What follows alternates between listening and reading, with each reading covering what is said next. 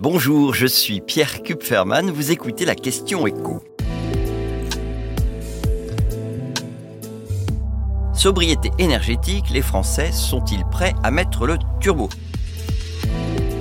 C'est une question clé après un hiver où des efforts ont été faits et un sondage nous montre que la partie est loin d'être gagnée pour la suite. Sondage réalisé par l'Institut Ipsos auprès de 11 000 Français pour le compte de RTE, le gestionnaire du réseau de transport de l'électricité. Alors que nous apprend ce sondage? D'abord que 68% des automobilistes assurent avoir réduit leurs déplacements en voiture. Sauf qu'ils ne sont plus qu'un tiers à envisager de faire davantage d'efforts sur ce plan. Donc le potentiel de réduction des kilomètres parcourus en voiture, il apparaît assez limité. Et surtout, quand on demande aux automobilistes ce qui pourrait les amener à prendre davantage les transports en commun, eh bien la mesure qui arrive en tête, c'est la gratuité. Mesure qui n'a aucune chance de devenir réalité, en tout cas dans les très grandes villes. Donc on l'a compris, les Français restent très attachés à la liberté que leur garantit la voiture. Et même pour être plus précis, leur voiture. Quand on demande aux automobilistes s'ils pourraient renoncer à leur voiture, bah, ils sont une majorité écrasante à répondre non. Réduire son bilan carbone en passant à la voiture partagée est une idée qui séduit peu les Français. Et alors, du côté de la sobriété énergétique, dans leur logement, ça donne quoi? Eh bien, cet hiver, il y a eu un vrai effort de fait sur la température.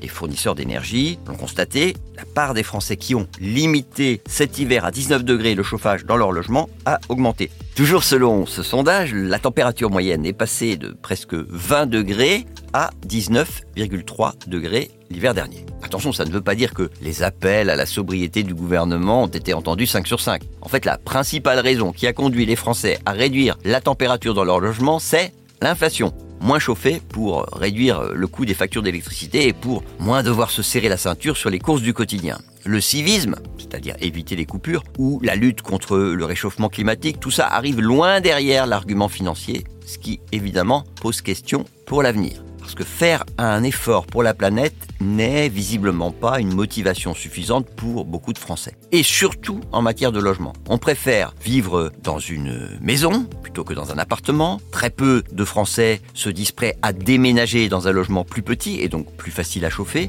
Et la notion même de partage d'espace commun avec ses voisins séduit relativement peu de monde. On préfère pouvoir bricoler chez soi, prendre le soleil dans son jardin et gagner de la place dans son logement avec une machine à laver, un sèche-linge, des étendoirs dans une buanderie commune, ce qui se fait communément dans d'autres pays. Eh bien, chez nous, les trois quarts des Français sont contre. Finalement, on est à la fois un peuple qui est très attaché à l'égalité, mais qui reste aussi très très individualiste.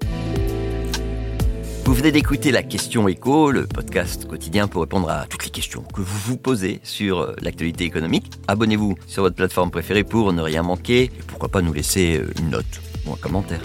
À bientôt.